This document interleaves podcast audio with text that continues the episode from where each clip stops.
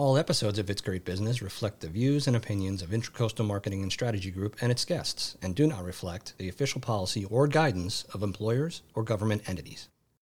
You're listening to It's Great Business, sponsored by Intracoastal Marketing and Strategy Group, where great business equals great people. Welcome to another episode of It's Great Business, and I'm Janice Berg Levy. Today, I have with me Kevin Sheets. Kevin is the CEO and co founder of Powerlytics. After a successful career in corporate world, he started a company in 2011 leveraging big data and predictive analytics in the financial services space. And now his company serves top five banks, insurance carriers, and wealth and asset management firms, among many others. He's also a big believer in giving back, having spent 25 years volunteering in leadership roles in a number of nonprofits. Welcome, Kevin. Thanks, Janice. Happy to be here. Um, so, super excited to talk a little bit more about what you're up to and learn a little bit more about you, your career, and certainly what's going on in the world of Powerlytics. So, with that, why don't you tell me a little bit about you know, really a little more about who you are. We obviously uh, covered your bio, but um, tell me about you. I've kind of always been someone that's been highly self motivated, you know, and, and really look to not just what's in it for me, but how can I go about and, and whatever I'm doing, is it going to benefit anybody else? And that could be in any any way, shape, or form. It could just be listening, right? Uh, could be giving advice, but really, no matter what what I'm doing, just trying to figure out um, how that can benefit somebody else. Doesn't have to be, you know, solving world hunger. It could just be making someone's day a little bit better. So that's kind of the thing that makes me tick the most is, you know, what can I do to really help someone else, regardless of what it is that I'm trying to, you know, get done.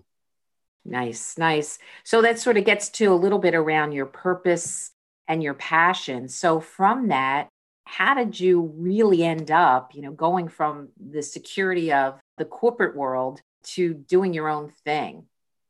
You know, the security of the corporate world is good, but at some point I kind of thought, you know, I wanted to, I, I enjoy building things. I like creating, developing, and I got to do a lot of that in the corporate world. But at some point you kind of want to do it on your own and see what you can do. And there comes a point in time where if you continue to play it safe, you're not going to have that opportunity. So I, I got to that stage of life where I just thought, I don't take a jump now and take a risk, I'm going to be, you know, 80 looking back and saying, gee, I wish I would have tried that. And I didn't mm-hmm. want to be in that position. Mm-hmm, mm-hmm. Yeah, it's interesting. We have a lot of our listeners are they're in various stages of career, you know. So if you think back from, you know, when you were first starting out to those that are sort of in the middle, and then those are at that that other juncture where they've got a lot of uh, history and, and experiences, but they still have a lot more to give you talked about, you know, not wanting to look back.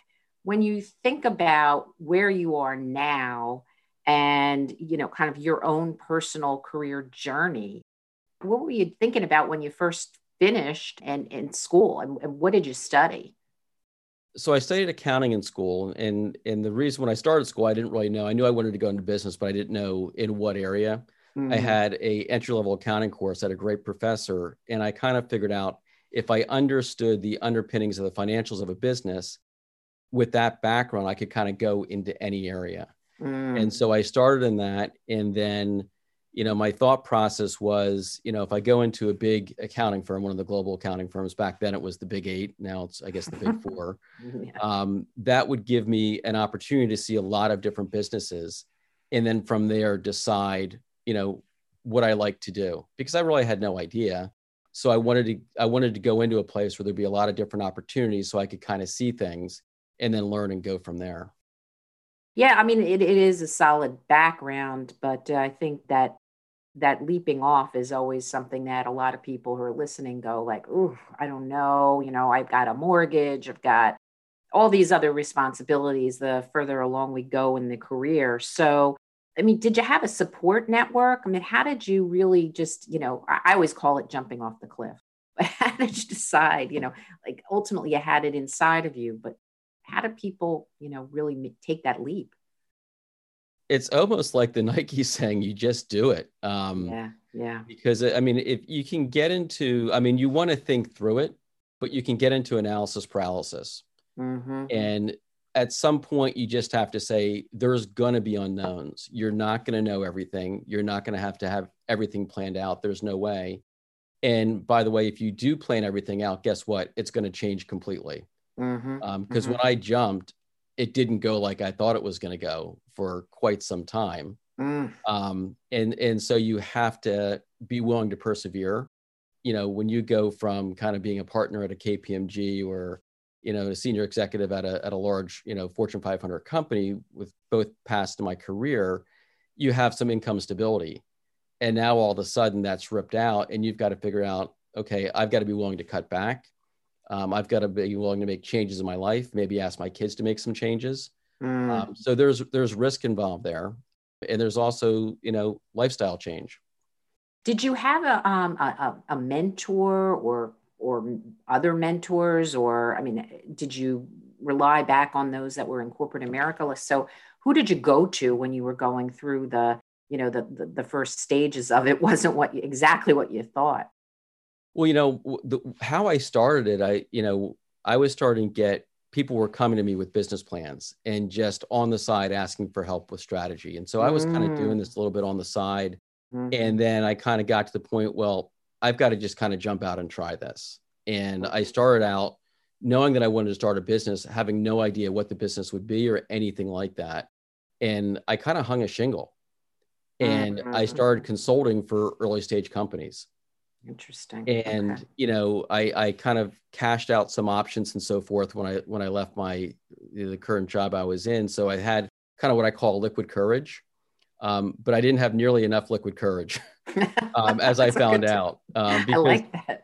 you know, you know, because the the interesting thing about early stage companies, they're passionate, they're motivated, but they don't have a lot of cash and so mm-hmm. you start getting paid in paper right you get stock mm-hmm. um, which is not going to come to fruition for quite some time and so you know there is a long time of you know not getting you know a lot of cash in the door and kind of to work that. And so i kind of did that for about a, a year year and a half. And in that process people were asking me would you become ceo of this company for me or help me start this company? And nothing felt right until one finally did. And so that's kind of when i you know jumped in and we started Powerlytics. But even that took much longer you know to kind of get it up and going than than we envisioned which is pretty typical yeah we do we hear this i mean from some of the um, the leaders that we've spoken to exactly that that you know don't give up keep pushing but however long you think it's going to take yeah, there's a there's a, a, multiplier on that one. So it, it is about just keep pushing pushing pushing and uh, and i guess believe in yourself.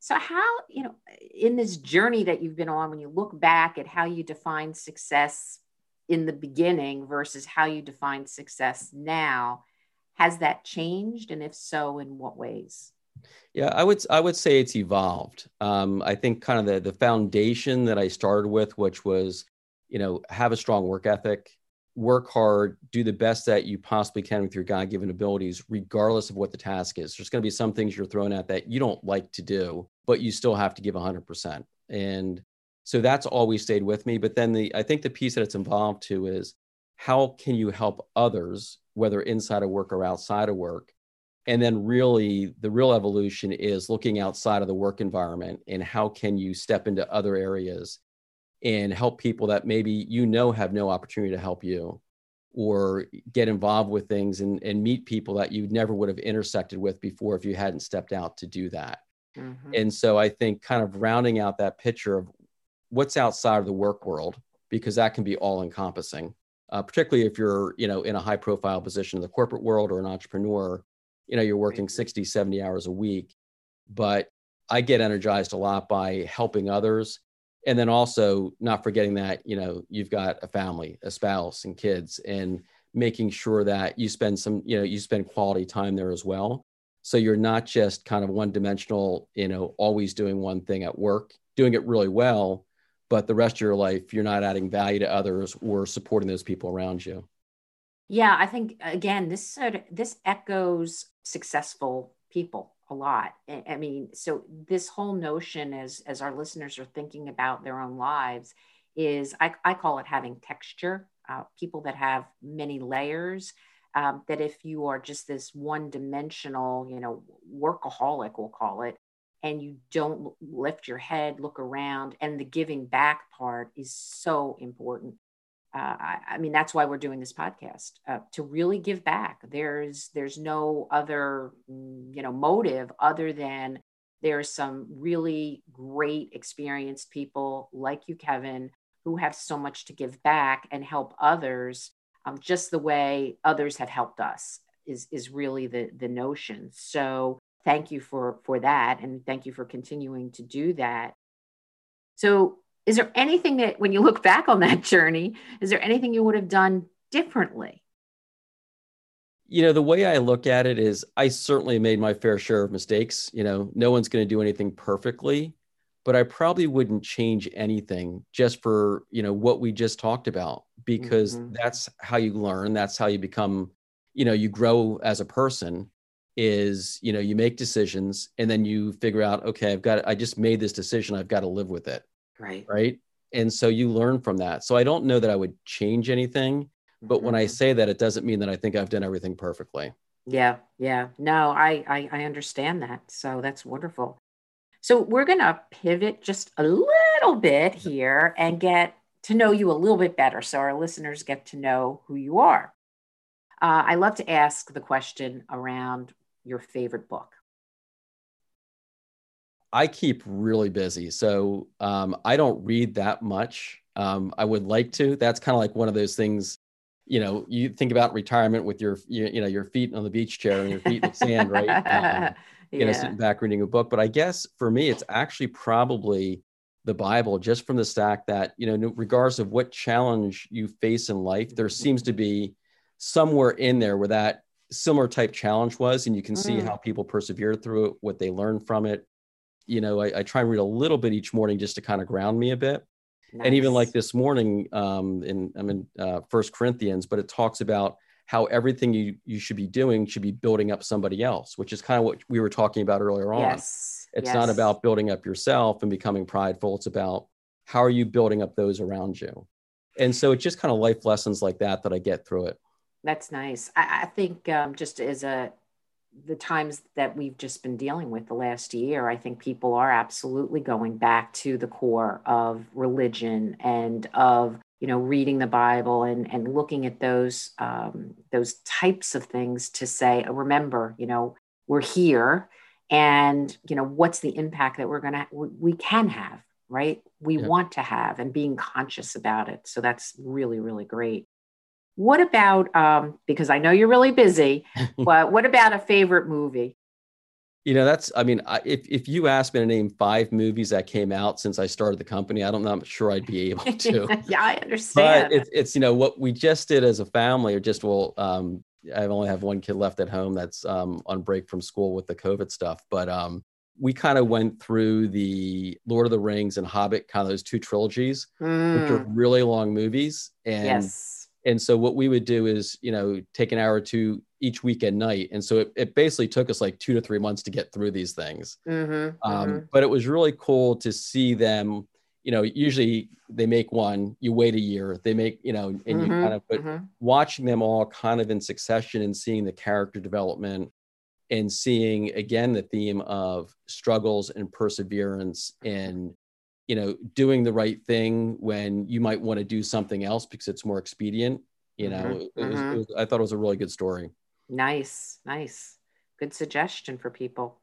favorite city um the one that doesn't have covid but but beyond that i think you know internationally i've always liked um, brussels but i think uh, locally you know just going down the beach we like to go to sea isle city new jersey mm-hmm. and it just um um, I don't get a chance to relax too much. Right. And so that's kind of the time where, you know, you just get, you know, the sun in your face, you get the sand, you get the beach, and you get a book or your, you know, your family and just hanging out. And I think Beautiful. that's what, um, yeah. I, I, think it's as much the company as it is the location. Well, you're talking to a beach girl, so I yeah. totally get that. Yeah. Um, people know I always talk about wearing my flip flops all year round. So yep. that's my happy place, no matter what I'm doing. right. Um, and so, favorite food?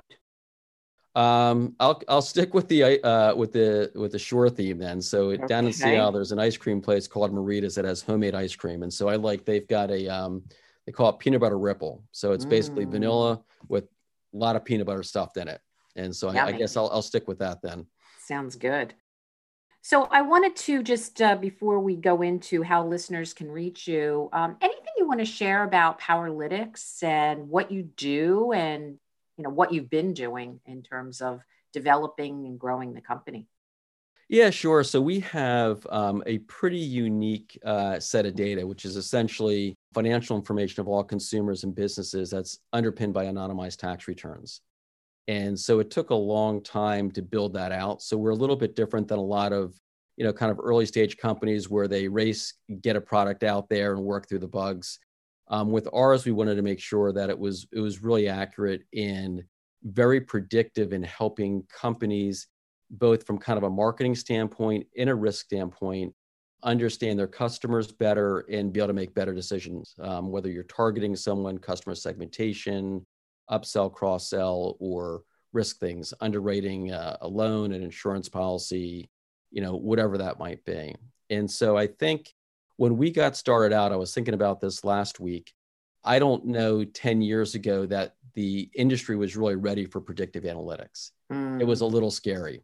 Right. And you've got, um, it's always difficult for someone sitting in the corporate world, as you know, is to try something different. Yeah if I keep doing the same thing, even if I don't improve, I'm not going to get in trouble.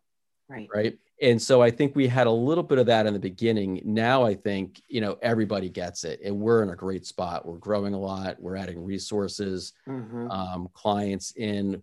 What we have found is we're really effective at helping helping companies improve their models that they have or develop models to predict behavior, whether it's a behavior of a business or a consumer in kind of a wide variety of events. And so it's really interesting stuff. And it's um, it's amazing, you know, when working with clients, you know, we might think this is a great idea to do X, and they're talking about, well, Y is really our problem. How can you help us with Y? And then kind of working through that and seeing a whole nother dimension of how, you know, your product or your solutions can be used. Wow, this is super interesting, Kevin. And I would like to dig a little bit deeper into what exactly Powerlytics is doing because this area of data and analytics is just exploding now um, more than ever. I think people really understand the space better and how it can help them grow their businesses. Is there anyone else that's doing this today? Well, you, you have a lot of companies in the in the data space, uh, but there's really no no one that's been able to create um, a database unique like ours that's really built off of off of tax returns. But we've been at this for 20 years, and so we've mm. had a mm. little bit of a head start. So we start out in academics, doing consulting work for the government, helping them with big data integration problems, and then really for the past decade with our team of PhD economists, really uh, perfecting this and then building solutions off of it. And so we're in a pretty unique space, uh, which we're, we're really excited about. That sounds fantastic and, and really an amazing business. So, when you think about this, what you are doing, it sounds like this data is good for any sector. Is there one in particular that you're focusing? Yeah, no, you are right. I mean, that was one of our challenges when we started the company. You know, we could really use this to help anybody that wants to understand, you know, marketing perspectives or risk perspectives better in any sector. But what we really focused on is I'll, I'll call the broader financial services area. So banking, insurance and asset and wealth management. We've that area is really ready to kind of take this type of data. Um, mm-hmm. they have gaps in what they use now where it's not complete, it's not accurate. And so we've really found a nice niche working in those three sectors to help them better understand their customers, make decisions, and really grow their own businesses. This has been fascinating. And this area of data and analytics looks like it's really going to continue to grow and provide so much incremental value to many, many businesses. If listeners want to reach out to you, what's the best way for them to engage? Really, probably two ways. They can go to our website, powerlytics.com, and hit the contact button. Uh, we're actually refreshing the website. So, come April, we'll have a, a new one out there, which will be exciting for us. Or you can check me out at LinkedIn. Just search for Kevin Sheets. Um, I get a lot of requests on LinkedIn. So if someone puts in this uh, podcast in it as well, I'll know that's where it's coming from. And they're um, not just trying to sell me the uh, latest technology or, or a gadget that we should be using in our business, but that would be great. Be happy to hear from folks. Thank you. And uh, I wish you all the best in continued success with Powerlytics.